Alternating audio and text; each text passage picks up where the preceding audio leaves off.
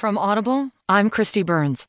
From the New York Times U.S. section, Scott Shane, Mark Mazzetti, and Adam Goldman write Trump advisors' visit to Moscow got the FBI's attention.